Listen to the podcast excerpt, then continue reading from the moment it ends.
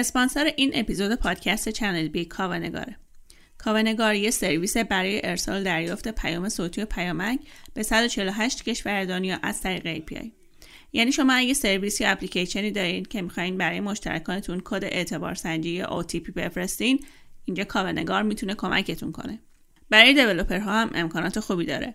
کیت توسعه سریع همون SDK داره برای زبانهای جاوا، سی شارپ، پی اچ پی، نود جی پایتون و گولنگ. به گیتهابشون سر بزنین و اگه امکاناتشون به کارتون میاد می‌تونین یه اعتبار رایگان آزمایشی بگیرین به ارزش 5000 ریال و یک هفته سرویس پریمیوم رو رایگان امتحان کنید. کاونگار.com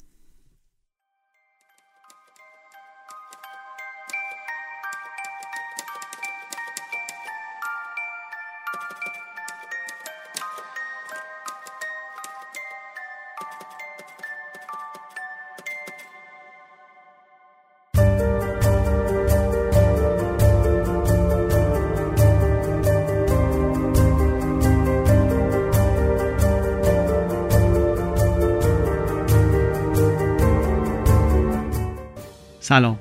من علی بندری هستم و این اپیزود سیوم پادکست چنل بیه. پادکستی که توش من هر بار گزارش یک ماجرای واقعی رو به نقل از یک رسانه معتبر انگلیسی زبان برای شما تعریف می‌کنم.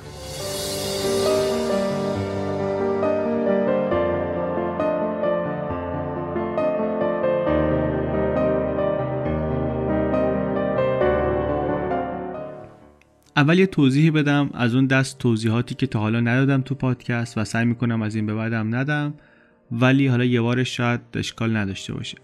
ببینید ما این گزارش ها رو چطوری انتخاب می‌کنیم؟ اینا یه چیزایی هستن که من خودم خوندم و خوشم اومده و گفتم که بیام واسه شما هم تعریف کنم. یه کاری که اینها می‌کنن این مقاله ها می‌کنن اینه که برای من و برای ما تیم پادکست کنجکاوی تازه ایجاد می‌کنن. یعنی اصلا یک شوقی که ما داریم این پادکست رو درست کنیم اینه که به خاطر این مقاله ها این سوژه ها برای ما کنجکاوی های جدید ایجاد میشه. که معمولا این کنجکاوی بعد از تموم شدن پادکست تمام نمیشه. بیشتر اینا اینطوریه که با اینکه اون گزارشی که منبع ماست خودش مثلا 20 هزار کلمه است ولی بازم کلی زاویه و بعد داره ماجرا که نویسنده در این گزارش نرفته سراغش. یا خوشش نمی اومده یا موافق نبوده باهاش یا اصلا اون موقعی که داشته می نوشته این در دسترس نبودن یا حالا هر دلیل دیگری. بر همین خیلی وقتا بعد از اینکه پادکست در میاد تا چند روز بعدش ما خودمون هنوز داریم میریم چیز میز می‌خونیم می‌بینیم.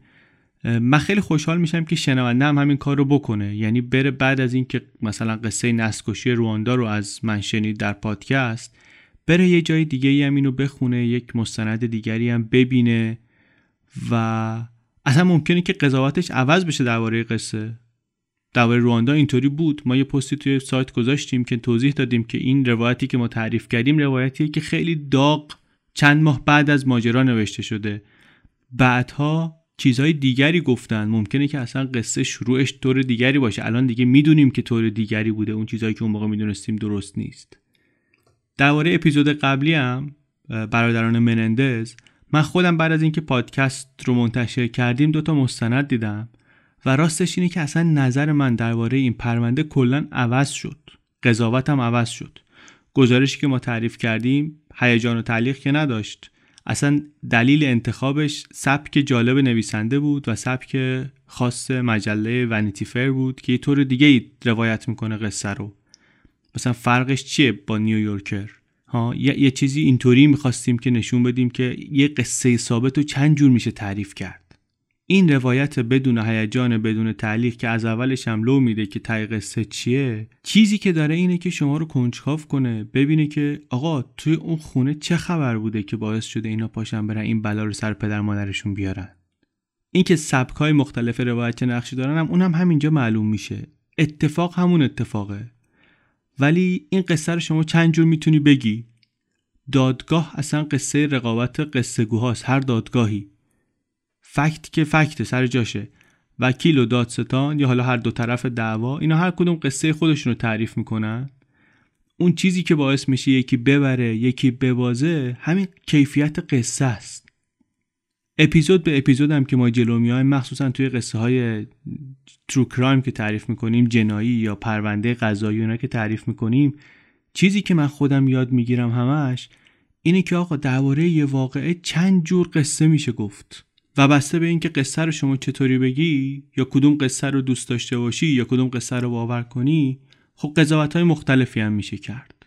ما توی پادکست یه جور قصه رو معمولا می‌تونیم بگیم. خیلی اگه زرنگ باشیم و خیلی خوب بتونیم جمع کنیم همه چی تو این یه ساعت یه ساعت و ده دقیقه یک روایت رو می‌تونیم تعریف کنیم. دعوت می‌کنیم همیشه شما رو دعوت می‌کنیم به اینکه بقیه قصه رو یا ابعاد دیگه ماجرا رو یا زاویه های دیگه نگاه کردن به قصه رو برین جای دیگه بخونین و ببینین چون که بالاخره یک روایت هیچ وقت کامل نیست. ما هم البته سعی می‌کنیم در حد توان و ظرفیتمون کمک کنیم اخباری چیزی پیدا می‌کنیم این طرف و اون طرف بذاریم ولی نمی‌تونیم همه چی رو پوشش بدیم. هدفمون اینه که کنجکاوی شما رو تحریک کرده باشیم. بقیهش دیگه هر کسی باید حواسش به کار خودش باشه.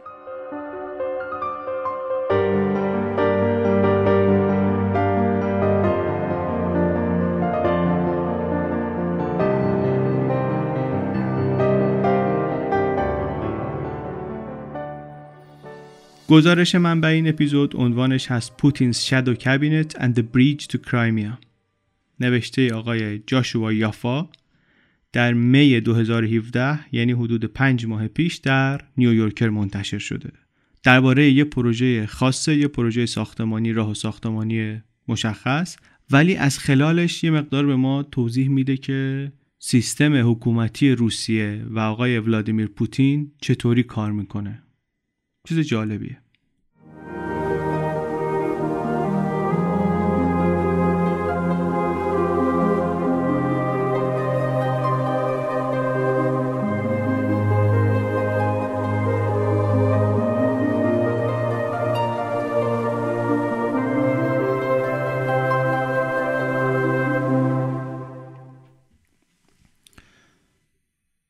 یک روزی در تابستون سال 2014 ولادیمیر پوتین در تالار باشکوه سنت جورج در کاخ کرملین ایستاد و الحاق شبه جزیره کریمه رو به روسیه به مردم تبریک گفت. مردم هم ایستادن دارن تشویق می‌کنن پوتین اعلام کرد که بله کریمه در قلب و ذهن مردم ما همیشه یک بخشی از روسیه بوده و مثلا خوشحالیم که برگشته اون جایی که باید باشه کلام پوتین خیلی پیروزمندانه است خیلی افتخارآمیزه ولی یه چالش بزرگی داره اینجا روسیه و اونم این که کریمه به روسیه وصل نیست. حالا خود توضیح میدیم که جغرافیا چطوریه و شرایط چطوریه ولی این چالش چالش کوچیکی نیست. از نظر زمانی اگه یادتون باشه اپیزود مرکل رو هم یه چیزی همین جاها شروع کردیم. گفتیم اونجا مرکل داشت در بوندستاک صحبت می‌کرد و می‌گفت که مثلا چیکار باید بکنیم حالا که روسیه آمده کریمه رو گرفته؟ در واقع اینو به عنوان تجاوز روسیه به اوکراین قلم داد می‌کنن کشورهای غربی. ولی دید روسا یه جور دیگه است. دید اونها اینطوریه که این یک بخش روسی بوده از نظر فرهنگی از نظر سیاسی که مدتی دست اوکراینیا بوده و حالا رفراندوم گذاشتن. خود مردم اعلام کردن که ما می‌خوایم برگردیم به روسیه. چطوری کریمه جاش چطوریه؟ یک شبه جزیره کریمه در جنوب اوکراین و غرب روسیه. منتها به صورت زمینی فقط به اوکراین وصله به روسیه وصل نیست. کریمه جای خیلی بزرگی نیست. یک شبه جزیره یه ناحیه کوچیکیه. مساحتش کمابیش اندازه استان بوشهر ماست مثلا. پر از سواحل شنی کوههای خیلی سرسبز که تا لب دریای سیاه میان جای خیلی قشنگیه مقصد توریستی خیلی اروپایی دوست دارن که برن اونجا. یه راه باریکی داره از سمت شمال که به اوکراین وصل میشه و یه تنگه هست بین این شبه جزیره و روسیه. قبل از این جریان سال 2014 یه بخشی از اوکراین بود همینطور که گفتیم و طبیعتا اوکراین این رفراندوم و این اشغال رو در کوتیشن مارک تجاوز به خاک خودش تلقی کرد. راه آهن رو بست تنها جاده حمل و نقل تجاری رو که بین اوکراین و کریمه بود بست و دسترسی به شبه جزیره رو محدود کرد. یک معرفی ویکیپدیایی خیلی مختصر درباره کریمه بگیم. برای کسایی که ممکنه ندونن کریمه بعد از انقلاب 1917 روسیه جزء اتحاد جماهیر شوروی شد. بعد از جنگ جهانی زمان کروشچوف واگذار شد به اوکراین شد جزء جمهوری سوسیالیستی شوروی اوکراین. بعد از فروپاشی شوروی هم همینطوری مون توی اوکراین ولی به عنوان جمهوری خودمختار. تا اینکه در همین چند سال پیش 2014 این سر ها شروع شد و رفراندوم و روسا گفتن که آقا این اصلا مال ماست و وصل شد به روسیه. البته هنوز سرش دعواست دیگه. می‌دونیم دولت های غربی هنوز میگن که روسیه اونجا رو اشغال کرده. یه نکته مهم اینه که این مقاله‌ای که ما داریم تعریف می‌کنیم این رو در یک رسانه آمریکایی منتشر کردن. این از نگاه غربی هاست. حواسمون باید باشه وقتی که همچین مقاله هایی می‌خونیم در مورد موضوعاتی چنان مناقشه برانگیز. زاویه نگاه نویسنده و منتشر کننده خیلی وقتا مهمه.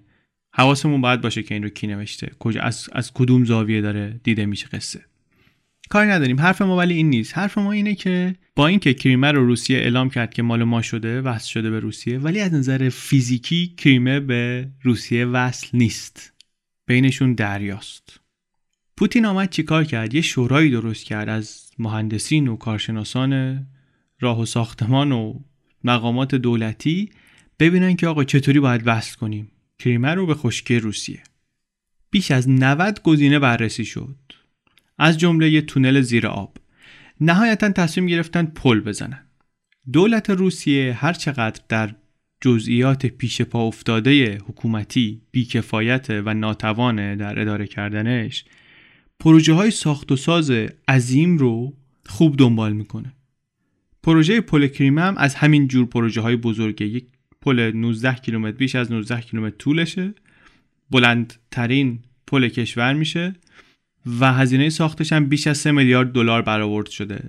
وقتی که پل تموم بشه میشه یک سمبولی از قدرت روسیه تسلطش بر منطقه و نمادی از ظهور دوباره روسیه به عنوان یک قدرت ژئوپلیتیک که میگه آقا این ترتیبات بعد از فروپاشی شوروی و بعد از جنگ سرد و اینها رو من قبول ندارم. دنیا دیگه دنیای جدیدی شده.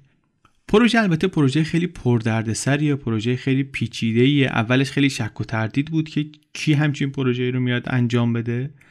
تا اینکه در ژانویه 2015 دولت روسیه اعلام کرد که آقای به اسم آرکادی روتنبرگ این پروژه رو مدیریت خواهد کرد. آقای روتنبرگ یک سرمایهدار 63 ساله روسه که تو ساخت و ساز دست داره. تو بانکداری دست داره در حمل و نقل دست داره در انرژی دست داره و آدم شناخته شده یه نگاه که بکنیم البته می‌بینیم که انتخاب انتخاب بدیهیه. حتی شاید ناگزیر بوده این انتخاب. ثروت شخصی این آقا بیش از 2.5 میلیارد دلاره و منبع عمده درآمدش قراردادهای دولتیه. قراردادایی که برای ساخت هزاران کیلومتر جاده بسته شده یا برای خط لوله طبیعی گاز بسته شده یا برای پروژه های زیربنایی دیگه. و باعث شده که در نهایت نسخه روسی مجله فوربس بگه که این آقا پادشاه سفارش های دولتیه پادشاه قراردادهای دولتیه. به خاطر اینکه تونسته فقط در سال 2015 مجموعا 9 میلیارد دلار با دولت قرارداد ببنده. بیشتر از هر تاجر دیگری در روسیه. بیشتر از هر بیزنسمن دیگری در روسیه. اما شاید بشه گفت مهمترین نکته ای که در زندگی آقای روتنبرگ وجود داره برمیگرده به دوران کودکیش. سال 1963 دوازده سالش که بود ایشون رفت همون باشگاه جدویی ثبت نام کرد که پوتین می‌رفت. و از همون موقع این دو نفر شدن دوست و رفیق جدا نشدنی. هنوزم که هنوزه پای هم هستن.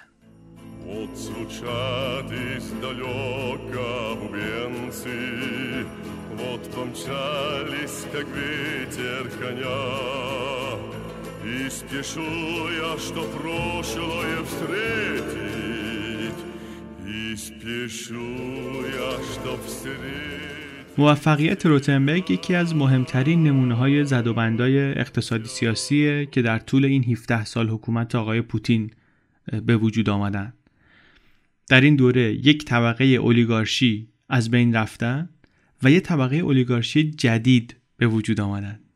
دهه 90 یه سری تاجر و دلال روسی یک امپراتوری از شرکت های مختلف درست کرده بودن که خیلی به دولت وفادار نبود. اصلا خیلی کاری به کار دولت نداشت ولی همینطوری داشت ثروت اندوزی می‌کرد. در روسیه تازه اقتصاد آزاد رو پذیرفته. تازه رفته به سمت خصوصی سازی. پوتین که آمد این وضعیت رو عوض کرد و این شرکت ها رو یا مصادره کرد یا محدود کرد یا اینکه یه جوری وادارشون کرد به اطاعت کردن. یه آقایی بود به اسم میخائیل خودروکوفسکی.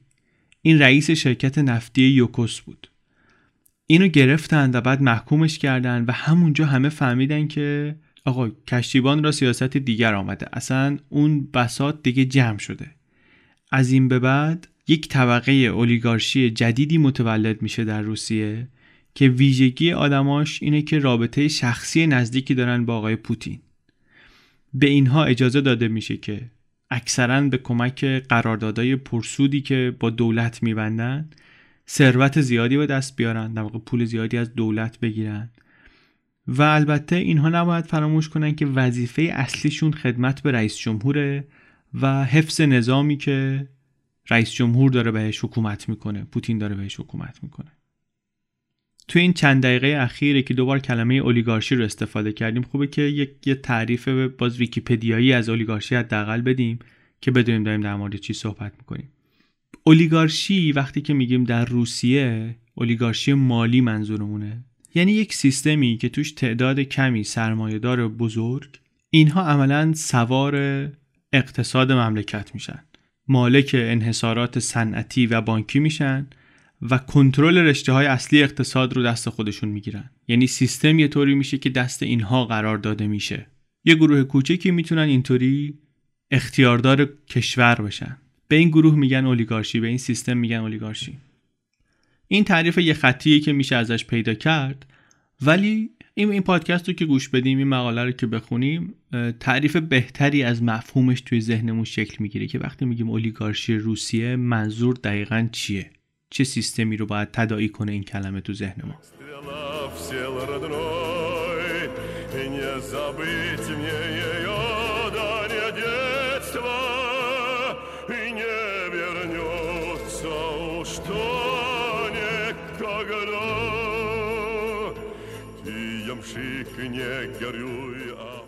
پل کریمه از یک نظر با بقیه قراردادهای دولتی که آقای روتنبرگ بسته فرق می‌کنه.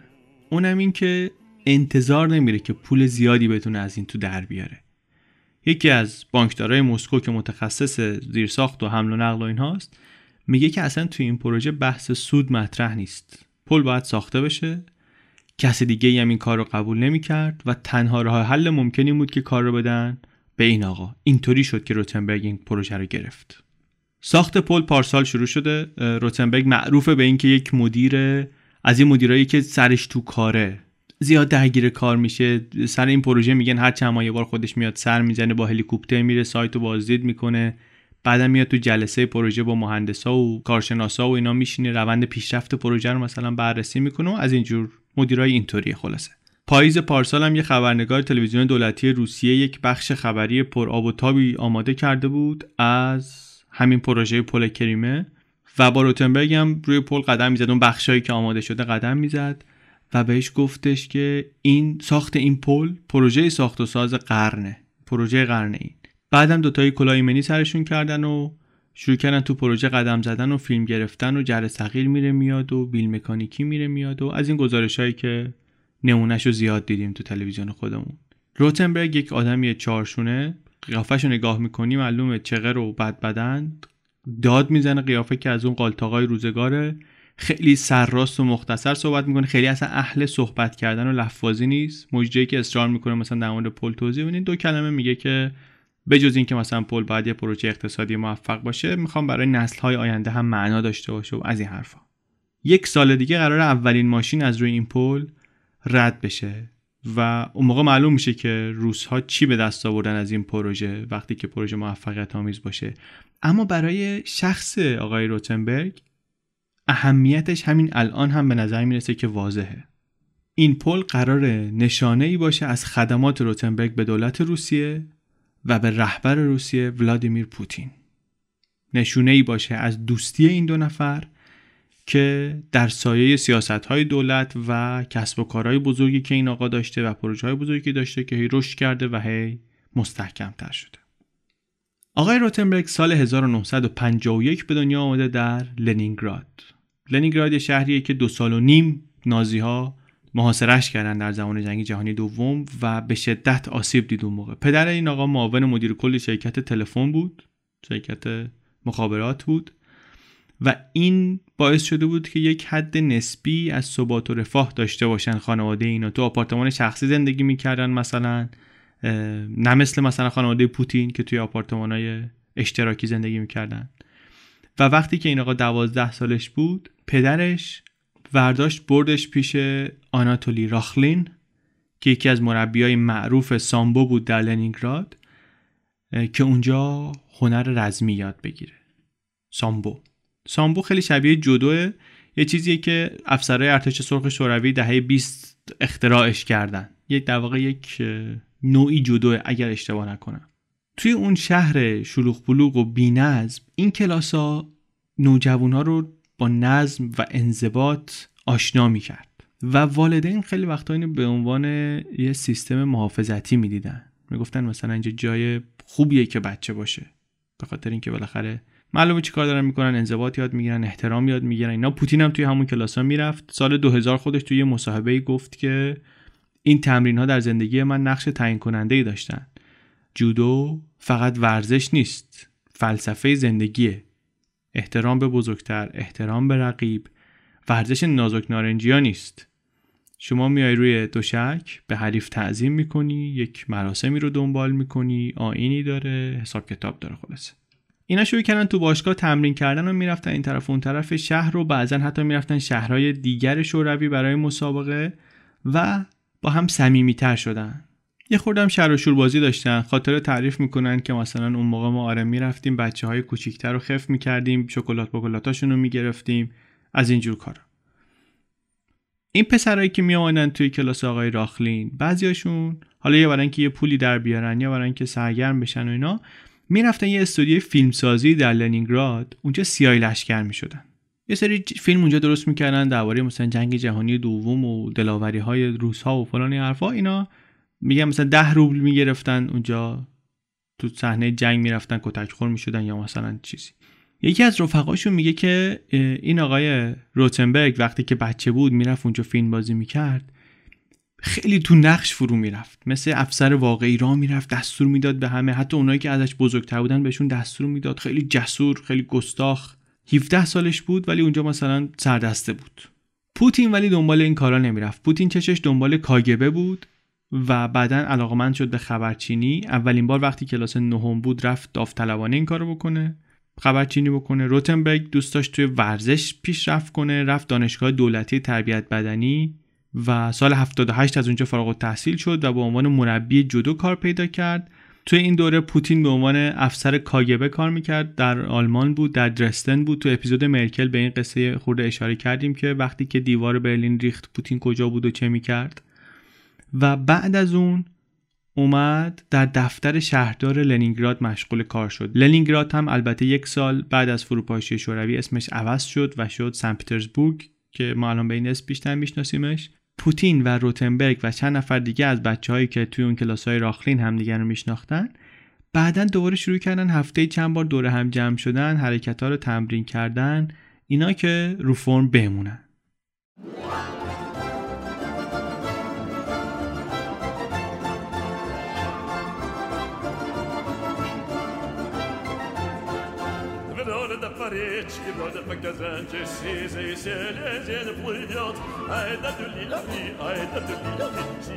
پوتین آدمیه که هم ذاتا به مردم بیاعتماده به بقیه بیاعتماده هم تربیت های کاگبه باعث شده که این حالتش تشدید بشه.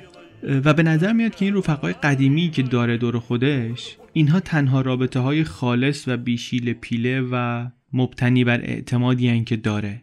بقیه آدمایی که بعدا دورشو گرفتن یا یه پیشنهادی براش داشتن یا یه چیزی ازش می‌خواستن یا چیزی می‌خواستن بهش بدن.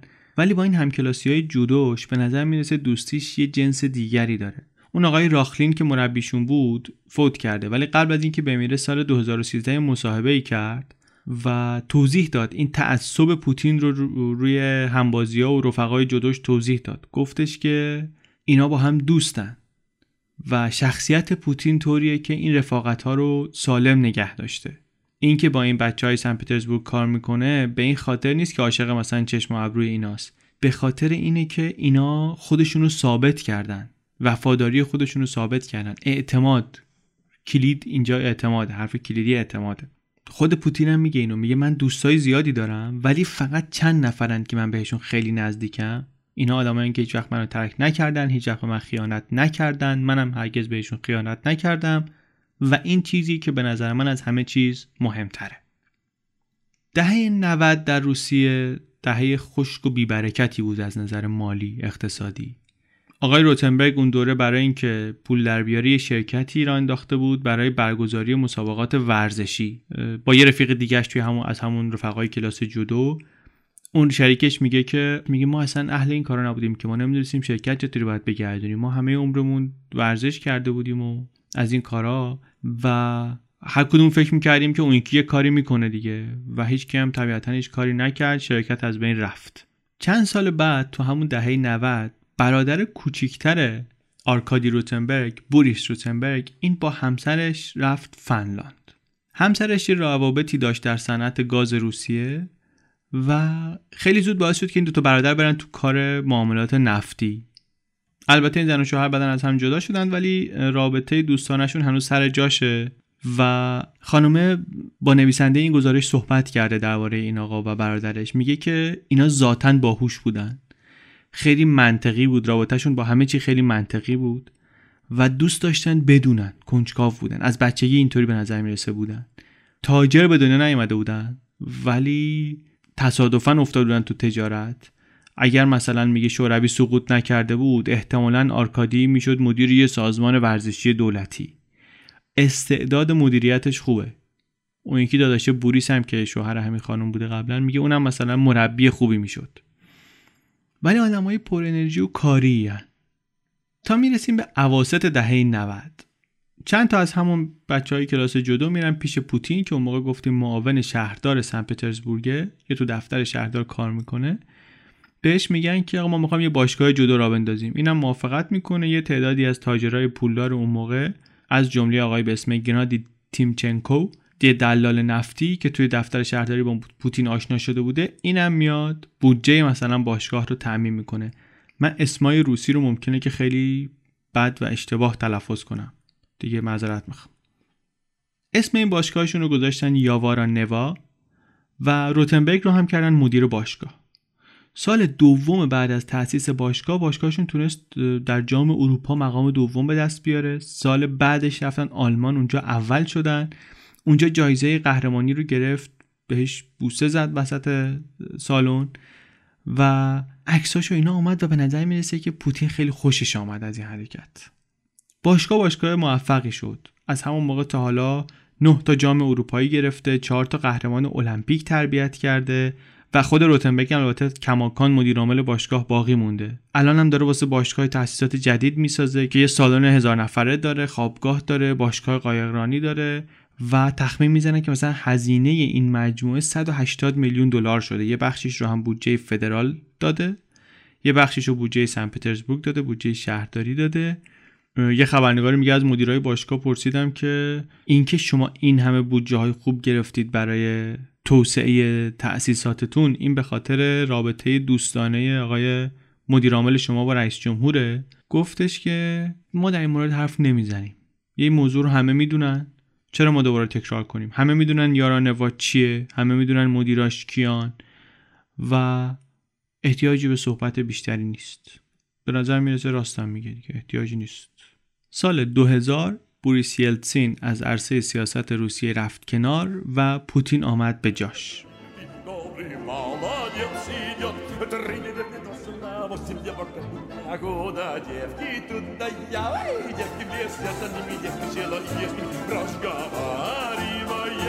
Am on my goodly camel Amo mai kudrik, amo mai russi, da stano zaraz się sac. Ej, da do lila li, ej, da do lila li, da stano zaraz się sac. Drite retin za sulava, se ne vakadinja. Razgava.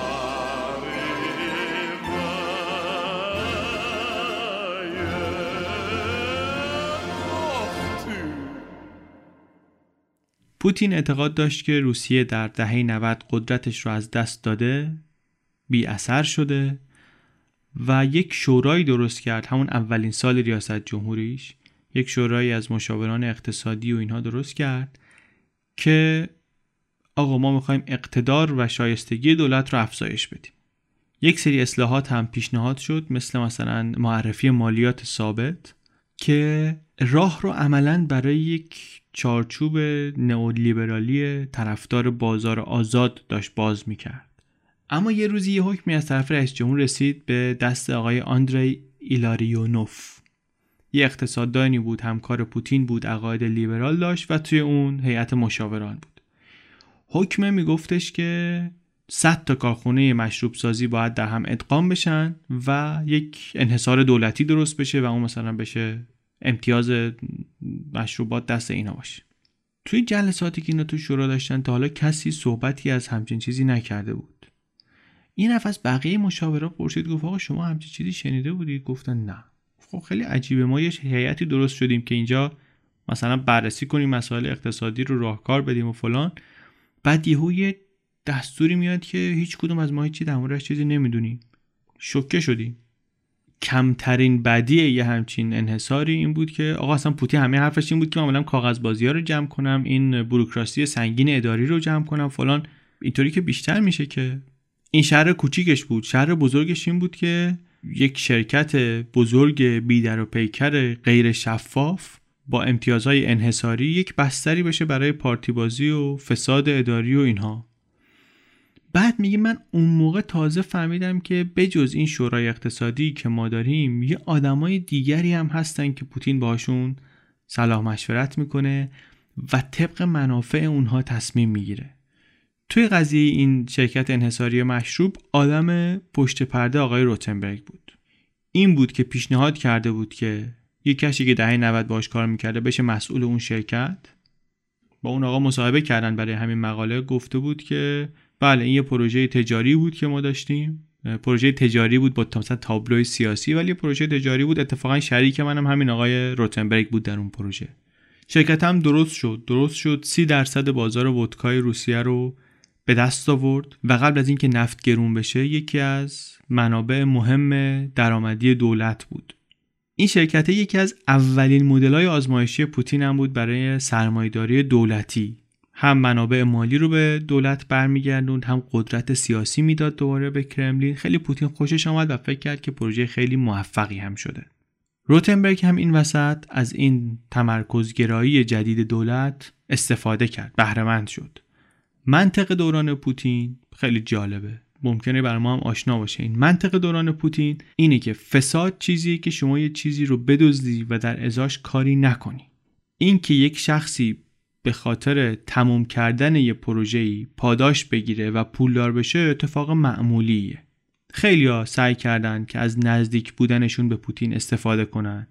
یه وعده هایی به بقیه دادن قول و قرارهایی گذاشتن و در نهایت انجام ندادن کاراشونو. ولی آقای روتنبرگ اینطوری نبود. اون آمد از این اعتماد استفاده کرد و دستاوردهای ملموسی هم داشت. از موفقیت اون شرکت ودکا هم مثل بیزنس کارت بر خودش استفاده می‌کرد. هر جا می‌رسید اونو رو می‌کرد. مقامات و تجار دیگه می‌دیدن که آقا این یه آدمیه که برای منافع شخصی خودش می‌تونه با رئیس جمهور لابی کنه و لابد خیلی بهش نزدیکه. پس ما هم باید باش همکاری کنیم. با ایجاد این تصور این آقا تونست سرمایه گذار جمع کنه و در واقع پول زیادی جمع کنه. سال 2001 قبل از اینکه قیمت نفت شروع کنه بره بالا پوتین دوروبریاش رو گذاشت به جای مدیران ارشد شرکت گسپروم گسپروم شرکت گاز بزرگ روسیه است. اسمش رو احتمال زیاد شنیدید. هیچ جایی نشنیده باشید تو اپیزود مرکل دیگه شنیدین که گفتیم شرودر هم براشون لابی می‌کرد. دوروریاشو گذاشت در رأس این شرکت و عملا شرکت رو آورد تحت کنترل مستقیم کرملین. یک کسی که با این شرکت کار کرده میگه که گازپروم شرکت خصوصی رئیس جمهور شده. همه تصمیمات مربوط به گازپروم از راه اندازی پروژه بزرگ، سرمایه گذاری، انتخاب مقامات ارشد شرکت همه اینا در دفتر ریاست جمهوری گرفته میشه. این اتفاق داره کی میفته؟ گفتیم سال 2001 همون وقتی هم هست که آرکادی و برادرش بوریس اینا شروع کردن به سرمایه گذاری کردن در شرکت هایی که به گازپروم خدمات میدن. یک بانک درست کردن بانک SMP و از اون بانک استفاده می‌کنن سهام شرکت های ساخت و ساز و شرکت های گاز و شرکت لوله و کشی و این حرفا رو بخرن شرکت هایی که به گسپروم سرویس میدن. چهار پنج سال نگذشت که این دوتا برادر تبدیل شدن به یکی از بزرگترین تأمین کننده های لوله های بزرگ لوله های قطر بالا. در روسیه. جالبم هست گسپروم تقریبا تو هر پروژه‌ای بیش از اون مقداری که لازم بود هزینه می‌کرد. و در خیلی از این موارد سودش می‌رسید به برادران روتنبرگ که پیمانکار بودن. یه موردش مثلا مثال بزنیم. سال 2007 گسپروم قرار شد از یک میدانی بالای مدار قطب شمال گاز رو منتقل کنه به پایین. همونجا یه شبکه‌ای بود 500 کیلومتر فاصله داشت 550 کیلومتر فاصله داشت.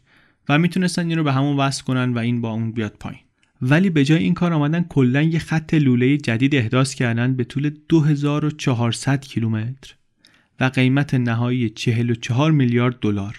هزینه نهایی پروژه هم شد سه برابر هزینه ای که معموله برای یه خط لوله به این طول و به این قطر.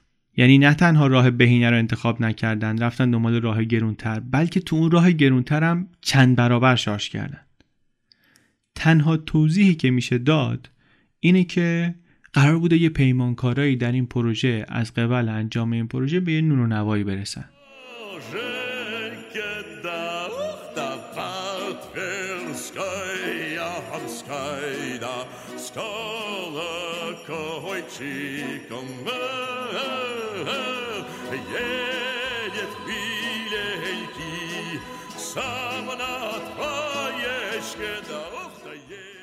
طی ده سال بعد هر وقتی که گسپروم در روسیه خط لوله می ساخت قیمتش دو تا سه برابر گرونتر بود از پروژه های مشابه در اروپا. حتی وقتایی که در مناطق جنوب روسیه لوله کشی می‌کرد جایی که بالاخره دسترسی راحت آب و هوا معقوله نباید قیمت خط لوله گرون باشه بازم کلی گرون در میآمد. یه مثال برجسته مال یه خط لوله که در کراسنودار داشت می‌کشید سال 2013 برای گسپروم همین آقا. 45 درصد قیمت نهاییش افزایش پیدا کرد نسبت به برآورد اولیه. منطقه منطقه مسطح گرم نزدیک دریای سیاه. وقتی میگیم گرم نه اینکه مثلا گرم مثل جنوب ایران. گرم یعنی اینکه سرد نیست قطب نیست مثل مثلا شمال روسیه نیست. خوش آب و هوا مسطح بدون سختی هایی که معمولا باعث میشه قیمت کار اینطوری خیلی بره بالا. هیچ توضیحی هم بابت این افزایش قیمت ندادن. دستمزدها به نسبت ثابت مونده بود قیمت فولاد تغییری نکرده بود و این مسیر قرار بود که برسه به یه خط لوله بزرگتر که از بلغارستان میگذشت. جالب اینه دولت روسیه ساخت خط لوله در بلغارستان رو متوقف کرد. پروژه به دلیل اون طرفش خوابید.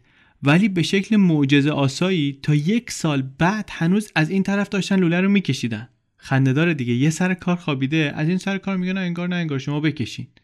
یه کارشناسی بعدا میگفتش که شرکت قانونش اینه که باید حد اکثر سود برای سهامدارا تولید کنه دیگه. این قانونش تغییر کرده این شرکت کارفرمای دولتی و شده تولید حد اکثر سود برای پیمانکارا. و پروژه های شرکت شدن یک راهی برای به وجود آمدن میلیاردرهای جدید. برای خدماتی که افراد ارائه میدن بیش از حد لازم بهشون پول میدن و ثروتمندشون می‌کنن. بزرگترین موفقیت کاری روتنبرگ مال سال 2008 بود. گسپروم 5 تا از شرکت های ساخت و شرکت های نگهداریش رو مینترنسش رو فروخت به روتنبرگ به قیمت 348 میلیون دلار. روتنبرگ آمد این شرکت ها رو ادغام کرد تو هم یه شرکتی درست کرد به اسم گس مونتاژ. حتما من دارم تلفظ روسیش رو اشتباه میگم. گس مونتاژ SGM و بلافاصله این تبدیل شد به یکی از پیمانکارهای اصلی گسپروم سال اول فعالیتش دو میلیارد دلار درآمد داشت. عددی که نشون میده که چقدر قیمت فروشش پایین بوده. 348 میلیون دلار خریده بود. شرکت و دو میلیارد سال اول درآمد داشت. یکم بعد برادران روتنبرگ آمدن یک شرکت کارگزاری خریدن. یک شرکتی به اسم Northern European Pipe Project. این شرکت ها مثلا یه مارجین 10 15 درصدی دارن. ولی میگن در بازار که این شرکت تونسته در سالهایی که خیلی رونق داشت business تا 30 درصد هم سود بده. اوج کارش جایی بود که 90 درصد لوله های large bore ای رو که گازپروم می‌خرید از اینا می‌خرید. لوله های قطر بالا رو همه از اینا می‌خرید. 90 درصدش از اینا می‌خرید. قبل از جریان پل کریمه مهمترین پروژه ساختمانی مورد توجه پوتین آماده سازی المپیک زمستانی سوچی بود. سال 2014 المپیک زمستانی در سوچی برگزار شد. یه شهری در غرب روسیه نزدیک مرز غربی مشرف به دریای سیاه. شهر قدیمی هم هست. در زمان تزارها ازش به عنوان بندر استفاده می‌کردن.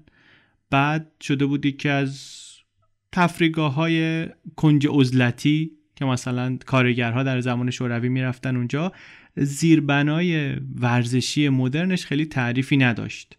برای المپیک همه چیز رو تقریبا باید از صفر می ساختن. از پیستای اسکی بگیر تا جاده هایی که میرن به سمت ورزشگاه ها. این شد که بازی های سال 2014 با حدود 50 میلیارد دلار بودجه شد گرانترین المپیک زمستانی تاریخ. یکی از شرکت های آقای روتنبرگ یه بزرگراه ساخت دو میلیارد دلار هزینه اون شد در امتداد ساحل بزرگراهی برای دسترسی به سوچی یه شرکت دیگه ایش با هزینه سه برابر هزینه متوسط یک کار مشابه در اروپا یه خط لوله گاز از زیر آب کشید به سوچی. شرکت های روتنبرگ در مجموع برای این المپیک 7 میلیارد دلار قرارداد بستند که این معادل با کل هزینه بازی های المپیک زمستانی در سال 2010 در ونکوور. یعنی ارزش قراردادهای این یک نفر برابر شد با کل هزینه المپیک قبلیش. اینه که انقدر این پروژه های ساخت و ساز عظیم برای اینها جذابه اینه که اصلا می‌خواستن المپیک رو برگزار کنن حتما و می‌خواستن اون جای دورم برگزار کنن که این همه ساخت و ساز داشته باشه چون به این ساخت و سازها نیاز داشتن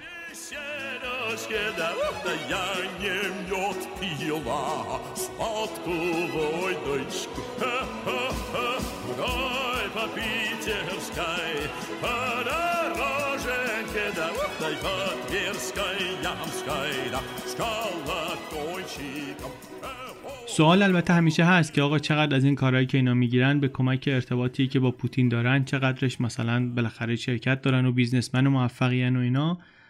ولی نمیشه هم جواب درست داد نمیشه هم جواب مطمئنی داد.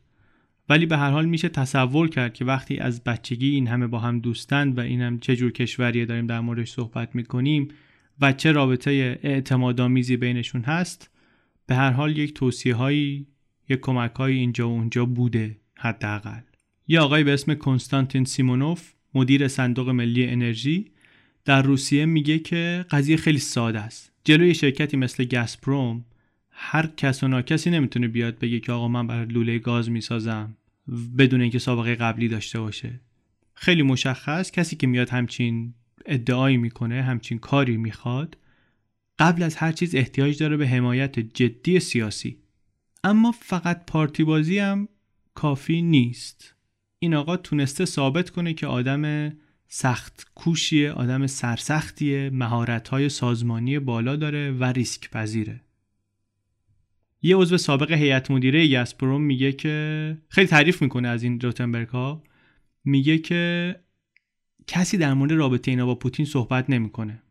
ما تو شرکت که هستیم خیلی کسی نمیگه مثلا آقا این نمی‌دونم رفیق پوتین فلان.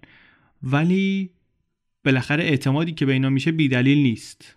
و یه مقدار زیادی از این اعتماد رو خودشون به دست آوردن. خود آقای روتنبرگ خیلی با اعتماد به نفس درباره رفاقتش با پوتین چند جا توی مصاحبه ها حرف زده. یه جا گفته من هیچ وقت نمیرم پیش رئیس جمهور یه چیزی ازش بخوام. اگه این کارو بکنم خودم رو از لذت مکالمه با این دوست قدیمی محروم کردم.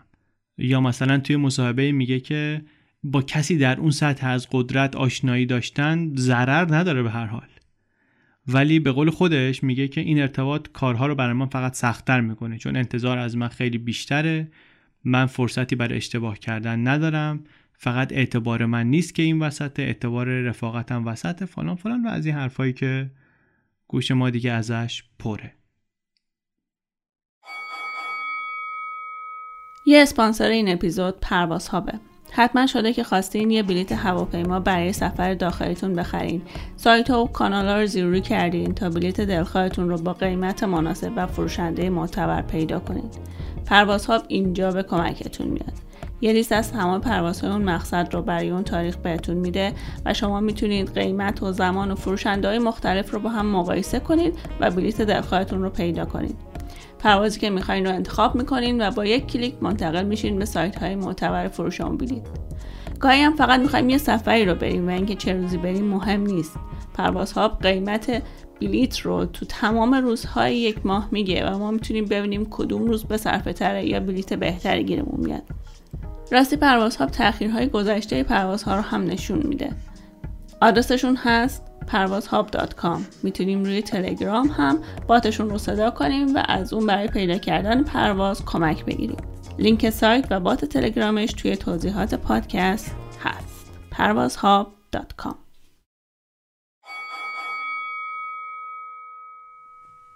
دهه 90 قبل از اینکه پوتین بیاد روی کار سیستم اولیگارشی در روسیه خیلی رشد کرده بود. و اصلا این اصطلاح همون موقع بود که افتاد سر زبون ها اون موقع قصه اینطوری بود که می‌گفتن اولیگارش های روسیه آمدن یک سری از اموال دولتی رو تصاحب کردن. خصوصی سازی شده؟ مجموعه های صنعتی معادن ذخایر نفت و گاز اینا خصوصی شده و یه سری آدم آمدن اینها رو صاحب شدن و در واقع به تاراج بردن. اولیگارشی های دوران پوتین ولی خودشون اصلا دارایی های دولتن. اینا business هایی رو اداره می‌کنن که اتفاقا بهشون درآمدهای خیلی قشنگی میرسونه. خیلی هاشون هم رابطه های طولانی مدتی با خود رئیس جمهور دارن و مسئولیتشون هم در یه حوزه های خیلی خاص و تعریف شده مثلا روتنبرگ گفتیم در زیرساخت کارش. گنادی تیمچنکو یکی از اولین حامیان مالی یاوارانوا اون باشگاهی که صحبتشو کردیم این تجارت نفت رو کنترل می‌کنه. شرکتی داره که تا سی درصد از صادرات نفت کشور دست ایناست.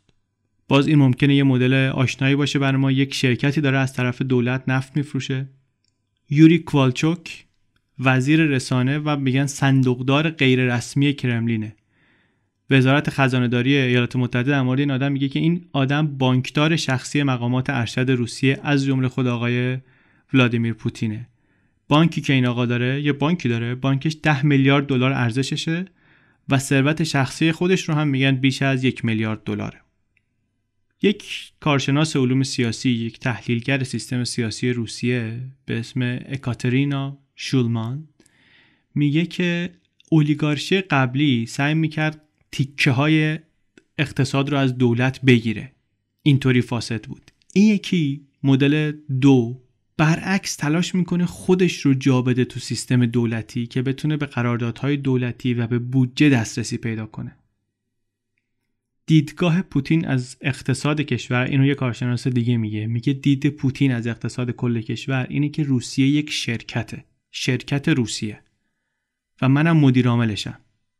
شرکت های دیگه صاحب های شرکت های دیگه که اسمن خصوصی هن اینا یه مدیران جزء یا مدیران میانی هن یا مدیران عملیاتی این شرکت بزرگ اصلی هستن خیلی فرق داره که شما یه کشور رو به صورت کشور ببینی یا شرکت ببینی. همه اولویت ها فرق می‌کنه سیستم فکری فرق می‌کنه و بر خود من این تعبیر خیلی جالب بود که می‌گفت روسیه به عنوان یک شرکت اداره میشه. هدف شرکت معلومه چیه دیگه؟ یکی از منابع نزدیک به کرملین میگه که قدرت گرفتن روتنبرگ ظهور این اولیگارشی های جدید اینا نتیجه یک طرح هدفمند نیستن. به وجود آوردن این افراد این نقش ها اینا استراتژی پوتین نبود. این حرفا علکیه. پوتین ممکنه صرفا قبول کرده باشه که به اینا کمک کنه یا مثلا وقتی که بزرگ شدن و موفق شدن متوجه شده باشه که اینها به دردش می‌خورن و می‌تونه ازشون استفاده کنه.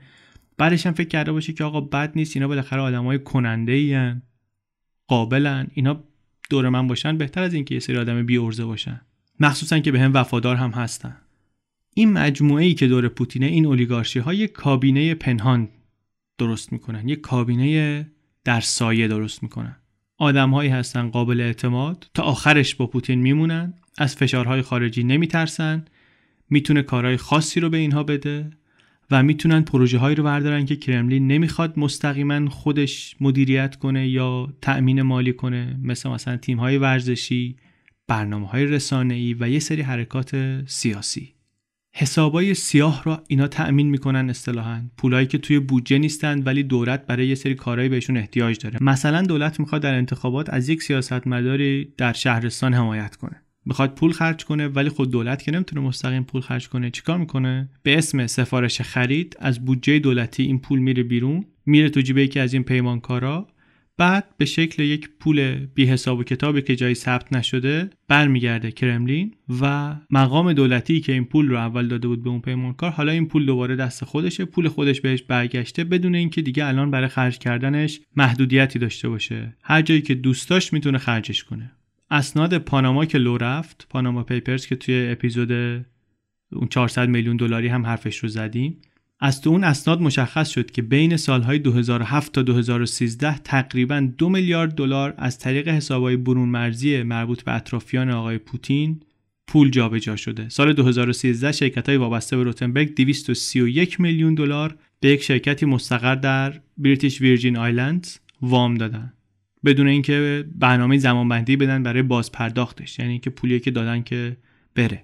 معلومم نیست چی به سر اون پول اومده. این از اون پولاییه که یه جایی ردش گم میشه و طبیعتا برمیگرده اون جایی که دیگه نمی‌شده راحت خرجش کرد. اگر شناسنامه می داشت اگر معلوم بود از کجا آمده. سخنگوی آقای روتنبرگ البته جواب میده درباره این پول. میگه که ما یک معاملات مشخصی داریم ضوابط تجاری رو رعایت می‌کنیم. اینا برای اون معاملات بردیم اونجا. ولی نمیگه چه جور معامله ای یه چیز جالبتر ده ها میلیون دلار پول جابجا شده داده شده به شرکت هایی شرکت های برون مرزی که مال یه آقایی به اسم سرگی رولدوگین. این آقا یک نوازنده ویولونسله که از دهه هفتاد رفاقتی با پوتین به هم زده و پدرخونده دختر بزرگه پوتین هم هست ماریا. در مورد معاملات این آقا پوتین میگه که بله این آقا پولا رو گرفته. همه پول رو هم صرف خریدن ابزارالات موسیقی کرده در خارج از کشور و آوردنشون به روسیه. خود اون آقا هم میگه بله هیچ تخلفی من نکردم و اینا.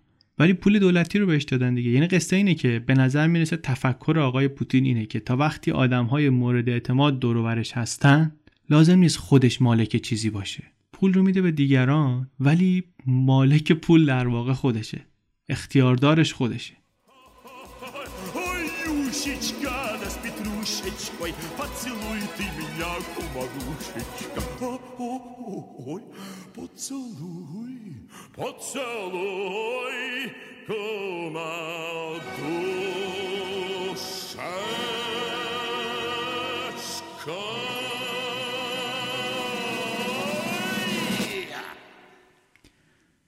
چون گزارش درباره بحران کریم است که خودش نتیجه بحران اوکراین بود به نظرم خوبه که اینجا یک اشاره بکنیم که قصه اوکراین اصلا چی بود. یه مروری هم بشه بد نیست. سال 2013 اگر که یادتون باشه اوکراین شلوغ شد. در نوامبر 2013 یه معامله تجاری قرار بود امضا بشه یک معاهده با اتحادیه اروپا. دولت اوکراین یهو اومد گفتش که آقا من اینو امضا نمی‌کنم. بعد این سر و صدای یه بخشی از ملت رو در آورد. باعث یک اعتراضاتی شد در کیف. معترضین می‌گفتن که دولت به خاطر نزدیکی به مسکو که این قرارداد رو امضا نمی‌کنه. حالا یه سری مطالبات انباشته شده از قبلم بود. خیلی هم به فساد سیستم معترض بودن. دولت اوکراین اون موقع خیلی معروف بود که یکی از فاسدترین دولت هاست در اروپا. فساد مالی و اقتصادی و این حرفا. تجمع و تظاهرات و بعد خیلی سریع رفت سمت مخالفت با دولت به طور کلی و پاسخ حکومت هم خشونت آمیز بود و این مزید شد بر علت و فوریه 2014 آقای رئیس جمهور نصف شب از پایتخت فرار کرد و جنبش به پایان رسید. پوتین میترسید که اوکراین بعد از این قصه در این خلایی که به وجود آمده متمایل بشه به سمت اروپا. برای همین دستور داد که نیروهای روسی وارد شبه جزیره کریمه بشن. کریمه گفتیم از قرن 18 جز امپراتوری روسیه بود تا سال 1954 اون موقع کروشچف به نشان دوستی اینو اومد دادش به جمهوری سوسیالیستی شوروی اوکراین شوروی بود دیگه همش یک بود اتحاد جماهیر شوروی بود خروشچوف هم رئیسش بود این اومد اینو داد به اوکراین کریمه مردمش خیلی علاقه شدید داشتن به روسیه و دارن ارتباط فرهنگی دارن خیلی نزدیکن به روسیه. خیلی از اهالی به روسیه میگن برادر بزرگ. برای همین خیلی سخت نبود برای پوتین که یک کمپین طرفداری از مسکو راه بندازه اونجا و به کمک پروپاگاندا و قدرت رسانه‌ای که داره و حمایت نیروهای ویژه روسی که اونجا میفرسته بزرگ کنه این رو. و در یک رفراندومی که غربی ها میگن نمایشی بود روس ها میگن که خیلی هم واقعی بود. 97 درصد از اهالی کریمه رأی دادن که ما می‌خوایم بپیوندیم به روسیه. درگیری شروع شد و ادامه پیدا کرد. بین جدایی طلبانی در کریمی که الان تحت حمایت مسکو بودن با دولت اوکراین. چند باری هم نیروهای روسیه خودشون وارد درگیری شدن. قصه طولانیه اینجا نمی‌خوایم واردش بشیم. سال 2014 مارس 2014 دولت اوباما آمد روسیه رو تحریم کرد به خاطر دخالت در اوکراین. توی لیست افراد حقیقی که تحریم شدن اسم آرکادی و بوریس روتنبرگ هم هست. وزارت خزانه داری آمد گفت این دوتا برادر اعضای حلقه داخلی رهبری روسیه هستند اینا قراردادهای سنگینی گرفتن برای المپیک زمستانی سوچی و از شرکت های گازپروم و پروژه های مورد تایید پوتین به اینا داده میشه و از این قصه ها آرکادی اسمش البته تو لیست تحریم های اتحادیه اروپا هم هست. معلوم نیست که این آدم مشخصا در سیاست های کرملین در قبال کریمه اصلا نقشی داشته یا نه. اما قصه تحریم این نبود. دانیل فرید این آقا خودش مسئول سیاستگذاری تحریما بود در وزارت خارجه. میگه ما می‌خواستیم به این حلقه داخلی نزدیکان مورد اعتماد پوتین نشون بدیم که آقا پوتین نمی‌تونه از شما حمایت کنه. از هم قطاراش نمی‌تونه حفاظت کنه. ایده این بود که این تحریم ها در نهایت زندگی نزدیکان قدرتمند و پولدار پوتین رو سخت می‌کنه براشون ضرر داره و اینا نمی‌تونن تحمل کنند کمبود مواد کمبود مساله و اینا به هر حال وارد درگیری میشن با پوتین و بهش فشار خواهد آمد. در نتیجه این تحریم ها روتنبرگ با یک مشکلاتی مواجه شد. مثلا ویزا و مسترکارد آمدن گفتن ما به کارت هایی که بانک S&P صادر کرده دیگه خدمات نمیدیم یا از اون طرف در سپتامبر 2014 مقامات ایتالیایی یک تعدادی از املاک آقا رو در ایتالیا مصادره کردند. سه تا ویلا داشت در جزیره ساردینیا، یه ویلا داشت در تارکوینیا، یه هتل لوکس داشت در روم. اینا رو همه رو آمدن مصادره کردن. ارزش املاک میگن یک چیزی بود نزدیک سی میلیون یورو. خودش هم گفت که بله این تحریما باعث شده که زندگی من شرایط جدیدی پیدا کنه ولی من خودم رو با این شرایط وفق دادم. قبلا من نمی‌تونستم تصمیم بگیرم که تعطیلات فرانسه برم ایتالیا برم. کجا برم؟ ایتالیا رو خیلی دوست داشتم ولی بالاخره مردد بودم. حیرون می‌شدم هر دفعه. ولی الان دیگه این مسئله منتفیه. خود روسیه هم کلی جای قشنگ داره. میرم اونجا. پارلمان روسیه آمد چیکار کرد بعد از اینکه اموالش مصادره شد در ایتالیا؟ آمد یه لایحه‌ای بررسی کرد به اسم قانون روتنبرگ. اصلا معروف شد به قانون روتنبرگ. پیشنهاد این بود که دولت این اموالی رو که از شهروندان روس تصرف میشه در کشورهای خارجی مصادره میشه اینها رو جبران کنه خیلی جالبه دیگه اگه همچین اتفاقی بیفته. البته لایحه تصویب نشد و خود آقای روتنبرگ هم می‌گفت من دستی نداشتم در این قضیه. ولی به هر حال مطرح شدنش جالبه. ولی نکته اینه برخلاف چیزی که آقای اوباما امید داشت روتنبرگ و همینطور تیمچنکو و کوالچوک که اینا هم همه جزء تحریمی ها بودن اینا از پوتین دور نشدن. تحریم ها به پوتین نزدیکترشون کرد. یه بخشیش از این واکنش وفاداری بود.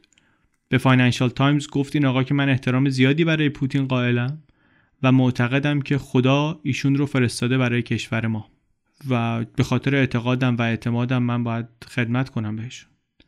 ولی یه طور دیگه هم میشه نگاه کرد. دولت روسیه مشتری اصلی و سرچشمه ثروت روتنبرگه. بنابراین هرچند که تحریم ها براش هزینه دارند ولی پشت کردن به پوتین هزینه بیشتری داره. از این گذشته تحریم ها می‌تونه براش فرصتی هم باشه. میره به پوتین میگه که آقا ببین من برای کشور هزینه دادم رنج کشیدم کشور به من مدیونه پس بیشتر بده بخورم. یک استاد علوم سیاسی میگه که خیلی واضحه الان هر کسی که تحریم شده موقعیت بهتری نصیبش شده بعدن آمریکا و اتحادیه اروپا در عمل به افزایش نفوذ این آدم ها کمک کردند. واقعیت هم همینه. بعد از تحریما سفارش های دولتی روتنبرگ زیاد شد. سال 2015 9 میلیارد دلار قرارداد دولتی گرفت. سال قبلش فقط 3.5 میلیارد دلار گرفته بود.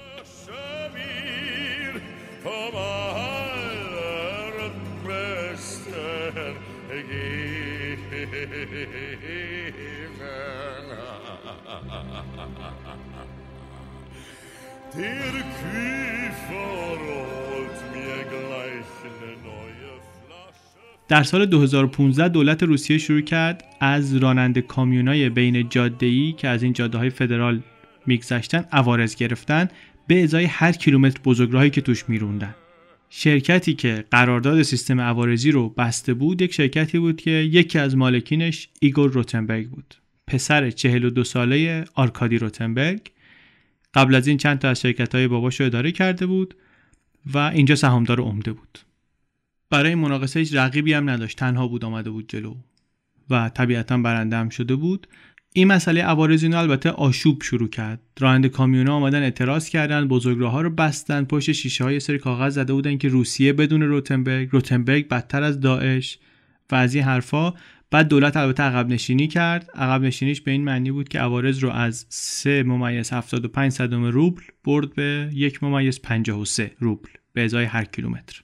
البته دوباره امسال بهار اعتراض شروع شد. عوارض رو زیاد, زیاد کردن دوباره. اعتراض دوباره شروع شد. مخصوصا در قفقاز. اونجا میگن تحسن کردن راننده ها حتی. از این جور مشکلات خلاصه هست هر از گاهی برای شرکت های روتنبرگ ولی به نظر می‌رسه که هر سازمانی که روتنبرگ اسمش رو روش بذاره موفقیتش حتمیه. سال 2014 این آقا شد رئیس هیئت مدیره شرکت چاپ و نشر کتاب های درسی. بعد دولت آمد چیکار کرد؟ آمد بیش از نصف عناوین کتابای درسی که وجود داشت رو حذف کرد. یه سری دلایلی آوردن که خیلی هم قانع کننده نبود. گفتیم کتابا رو دیگه نمی‌خوایم بذاریم کنار. این باعث شد که بیش از نیمی از سهم بازار چاپ کتابای درسی برسه به این آقا. چون کلی کتاب حذف شده بود اون چیزایی که این چاپ می‌کرد حذف نشده بود مونده بود. و یهو سهمش از بازار کلی افزایش پیدا کرد.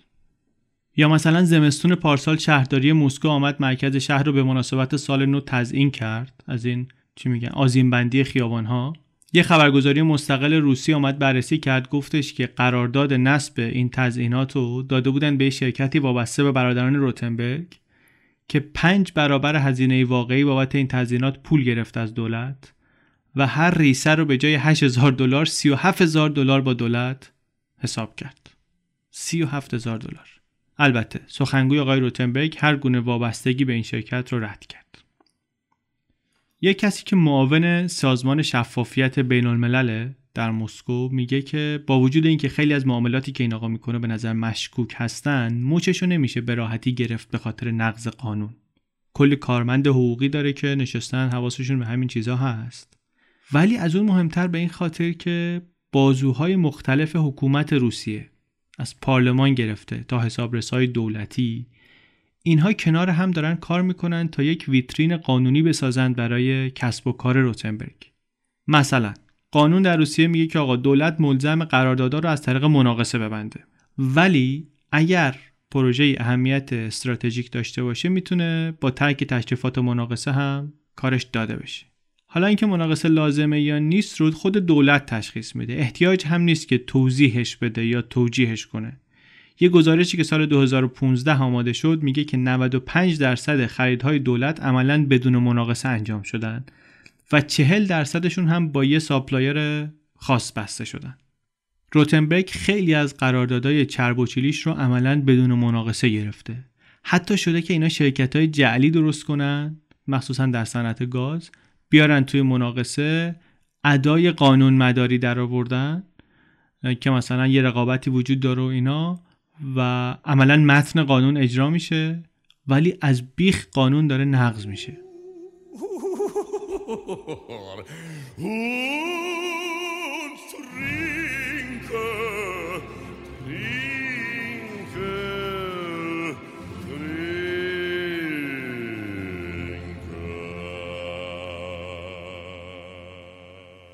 آخرای گزارش دوباره یه مقدار برمیگردیم سمت خود پل. ایده ساختن یک پل به کریم اولین بار اوایل قرن 19 مطرح شد. یه کنسرسیومی از طرف پادشاهی بریتانیا یه خط راهن مستقیم می‌خواستن بسازن از لندن به دهلی و در مسیرش از این شبه جزیره کریمه هم میگذشت. بعدتر دهه سی میلادی زمان حکومت استالین در نقشه های راهن شوروی یک مرحله در روند صنعتی شدن کشور توسعه راه هم بود و این تیکه هم یه پلی براش در نظر گرفته بودن. ولی اون موقع هم پروژه به جایی نرسید. بعد در دوره جنگ جهانی دوم در زمان لشکرکشی ناتسی ها برای فتح قفقاز در سال 1942 سربازای آلمانی شروع کردن پل زدن. اینا اولین قدم ها رو هم برداشتن. ولی قبل از اینکه بتونن کاری بکنن خیلی روسا آمدن و ارتش سرخ آمد و تصرف کرد منطقه رو. تصرف کردنش و ظرف چند ماه مهندسان ارتش سرخ خودشون یه پل ساختن با راهن یه مسیره یه طرفه. ولی فوریه 45 1945 چهار ماه بعد از اینکه اولین قطار از روی پل رد شده بود کوه یخ آمد و خورد بهش و نابود شد از بین رفت پل. در دهه های بعد هر چند وقت یه بار مقامات شوروی برمیگشتن سر ایده این پل ولی هزینهش خیلی بالا بود هر دفعه منصرف می‌شدن. تنگه ای که اونجا هست تنگه کرچ از نظر زمین شناسی میگن یه موقعیت پیچیده ای داره. فعالیت های لرزه بالاست. آب و هواش طوفانیه. برای همین جای پر سریه پل ساختن اونجا کار راحتی نیست. سطح دریا هم با یه لایه گلولای پوشیده شده. عمقش 60 متری مثلا هست. آب شیرین از رودخونه دون میاد میریزه تو دریا زمستونا سطح آب اغلب یخ می‌زنه باد شدید میاد یخها ترک می‌خورن یخها میشکنن به هر چیزی که توی آب هستن و موقع فشار وارد می‌کنن دردسر یه خورده زیاد داره پروژه پل هم البته مثل خیلی دیگه از فعالیت های اقتصادی روزها که مربوط به کریمه بشه مستقیما یکی از اهداف تحریم های آمریکاست. اون مسئول سابق تحریم ها در وزارت خارجه که قبلا هم ازش نقل قول کردیم میگه که ما هیچ وقت فکر نکردیم که این تحریم ها می‌تونه جلوی ساخته شدن پلو بگیره. ولی گفتیم که ما کاری می‌کنیم که این خیلی پرهزینه بشه و radioactive بشه. یه طوری بشه که آدما بترسن نزدیکش بشن. و خود کریمه هیچ وقت پولش رو نده. اینطوری نشه که کریمه مجبور بشه هزینه هاش رو بده. و می‌خواستیم که این جایزه جنگ نباشه.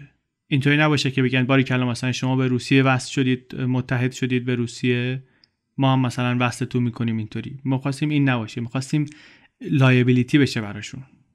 به نظرم نمی‌رسه که تحریم ها خیلی واقعا تأثیری روی ساخت گذاشته باشن یا حتی هزینه ها رو خیلی بالا برده باشن. ولی بالاخره یه پیچیدگی ایجاد کردن. مثلا اولش هیچ شرکت بیمه ای حاضر نمی‌شد که پروژه رو بیمه کنه. برای همین یک شرکت کوچیک بیمه در خود کریمه آمد و یک ریسک خیلی عظیم 3 میلیارد دلاری برداشت و بیمه کرد.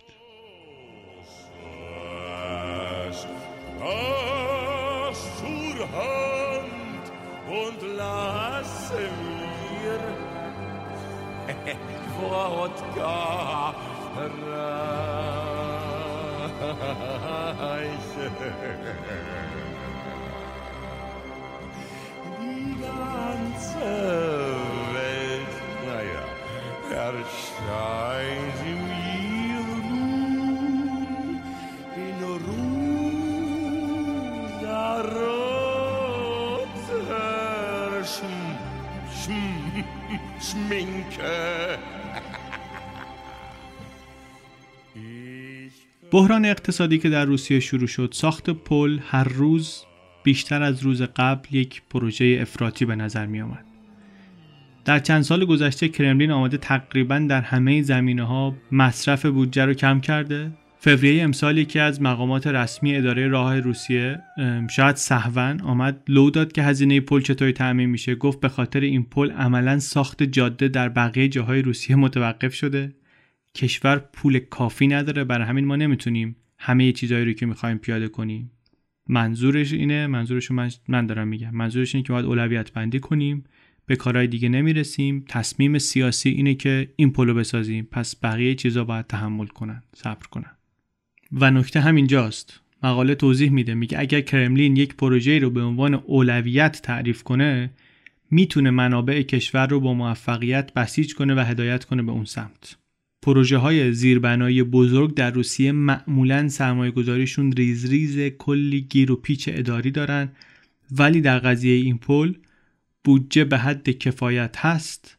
موانعی که معمولا سر راه سبز میشن با زد و بند سیاسی از راه برداشته میشن و در حال حاضر محتمل به نظر میاد که پل یک سال زودتر از برنامه و در واقع همزمان با دور بعد انتخابات ریاست جمهوری آماده استفاده باشه برای قطار و اتومبیل. اینطور که میگن ممکنه حتی برای اینکه متوسل بشن به احساسات میهن پرستانه انتخابات ریاست جمهوری رو بندازن به سال روز الحاق کریمه به روسیه و شاید بخوان از افتتاح این پل هم یه استفاده بکنن. نویسنده میگه من خودم ژانویه رفتم پل دیدم.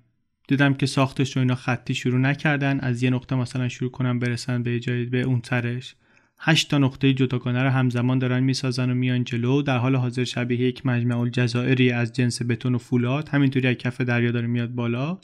در سمت روسیه مرکز اصلی ساخت و سازش در تامانه. یک شهری که در کتاب قهرمان اصر ما یک کتابی که به فارسی وجود داره به همین اسم میخائیل لرمانوتوف نوشته ازش یاد میشه به عنوان نامطبوع ترین گودال تمام بنادر روسیه. نویسنده میگه که وارد شهر که شدم خیابونا خلوت یه گرد برفی هم پوشیده بود روشونو و باد سردم میومد. رفتم محل پل. کارگرها وایستاده بودن. این مته های عظیم الجسه رو نگاه می‌کردن که داره شما رو میکوبه کف دریا. وسعت کارگاه انقدری بود که نمی‌شد تشخیص داد واقعا کجا تموم میشه. پایه های پل میچرخید سمت کریمه و در افق محو می‌شد دیگه نمی‌شد دیدشون. میگه نشستم به صحبت کردن با یکی از مقامات این شرکت ساخت و ساز روتنبرگ آدمی که 5000 نفر کارگر دارن کار می‌کنن زیر دستش. گفتش که من خودم زنم اهلی بندری در کریمه و من هر دفعه برای اینکه برم ببینم خانوادم رو پنج ساعت با کشتی و تاکسی و اینا تو راهم و خیلی دوست دارم این پل راه بیفته. چشم انتظار اینم که بتونم رانندگی کنم راحت برم اون طرف و از این صحبت ها. و خیلی مثلا خوشحالم چون بومیای روسیه هستن اونجا در کریمه و اینا دوست دارن که دوباره با ما متحد بشن از این حرفا. میگه ما داشتیم حرف می‌زدیم یکی از مقامات شرکت دولتی کارفرمای هم که اونجا هست شرکت راه روسیه اینا هم به ما ملحق شد. و همینطوری صحبت می‌کردیم. من ازش پرسیدم درباره روتنبرگ. گفتم که به نظر چه جور آدمی و اینا. میگه خود تعریف و تمجید کرد از طرف و بعد گفت که من حس می‌کنم که این فرو رفته تو این پروژه. همه می‌دونن که این با دوست دوران کودکیش حرف می‌زنه درباره پروژه. و همه می‌دونن که هر دو به این پروژه خیلی علاقه دارن بعد نویسنده میگه برای اینکه اون دوست دوران کودکی رو من اشتباه نگیرم با کس دیگری گفت رئیس جمهور روسیه رو میگم و دارم در مورد رئیس جمهور حرف می‌زنم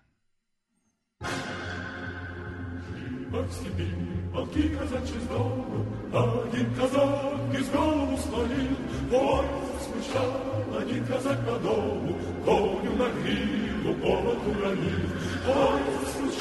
برچسبای زیادی میزنن به روسیه پوتین اسمای زیادی رو استفاده میکنن که توضیح بدن این چه جور سیستمیه از دوست سالار تا حکومت مافیا تا همین اولیگارشی که گفتیم ولی یکی از جالب ترین تحلیل ها یک برچسب قدیمیه که روش میزنن میگن این فئودالیسمه یک بانکدار و کارشناس مالی در مسکو آندری موفچان میگه من اینو به عنوان استعاره نمیگم فئودالیسم بلکه تعریف دقیق سیستمه. در قرون وسطا اینطوری بوده که مهمترین پول رایج فئودال زمین بوده. در روسیه امروز نفت و گازه. در اون دوره ارباب فئودال کسی که به شاه نزدیک بوده مقامش و مقدار اموالش به اراده شخص پادشاه تأمین می شده. زمین هم در نهایت همش مال شاه بوده و به طور موقت این زمین ها رو می‌داده به اربابا اربابان فئودال. همین مدل امروز هم هست. سیستمی که پوتین برقرار کرده یک مقدار هم نشان از ضعف و ناامنی و حتی ترس داره. در واقع اعتقادی به کارآمدی حکومت خودش نداره پوتین. برای همینم هست که مسئولیت واقعی در دولتش فقط دست یک انگشت شماری از نزدیکانشه در نظام سیاسی روسیه چیزهایی مثل صلاحیت، استعداد، توانایی، تجربه اینا اصلا هیچ اهمیتی ندارن. چیزی که مهمه این حرف پوتینه میگه من از چیزی نمیترسم. چرا؟ چون وقتی دورورم رو نگاه می‌کنم آشنا می‌بینم فقط. آدمایی می‌بینم که یک عمر باهاشون بودم و می‌تونم بهشون اعتماد کنم.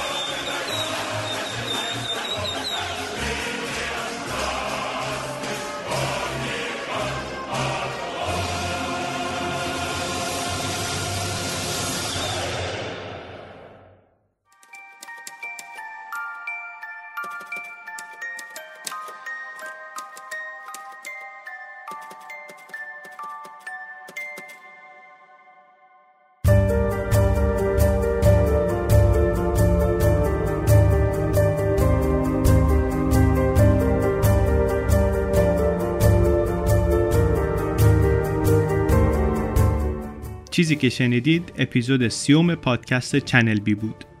چنل بی رو من علی بندری به کمک امید صدیق فر و هدیه کعبی تولید می‌کنیم. به مناسبت سیومین اپیزود بودن یادآوری هم بکنیم که این پادکست اولش با ناملیک شروع شد.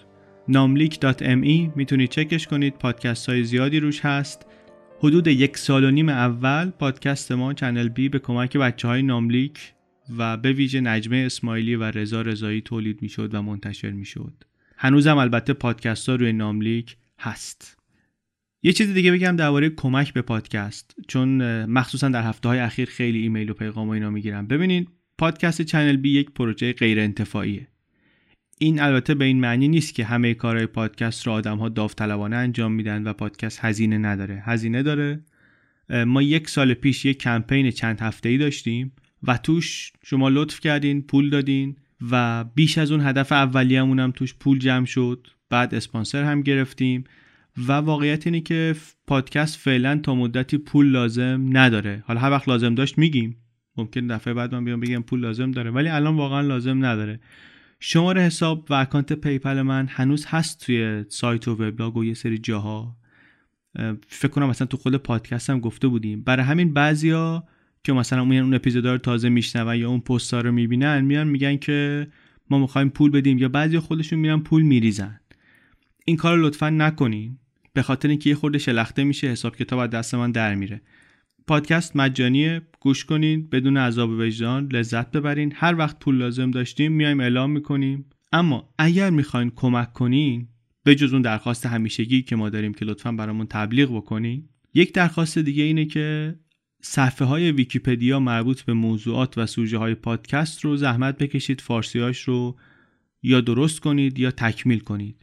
مثلا توی همین اپیزود راشن اولیگارش اولیگارشی روسیه اصلا صفحه فارسی نداره یه اصطلاحی که خیلی به درد ما می‌خوره.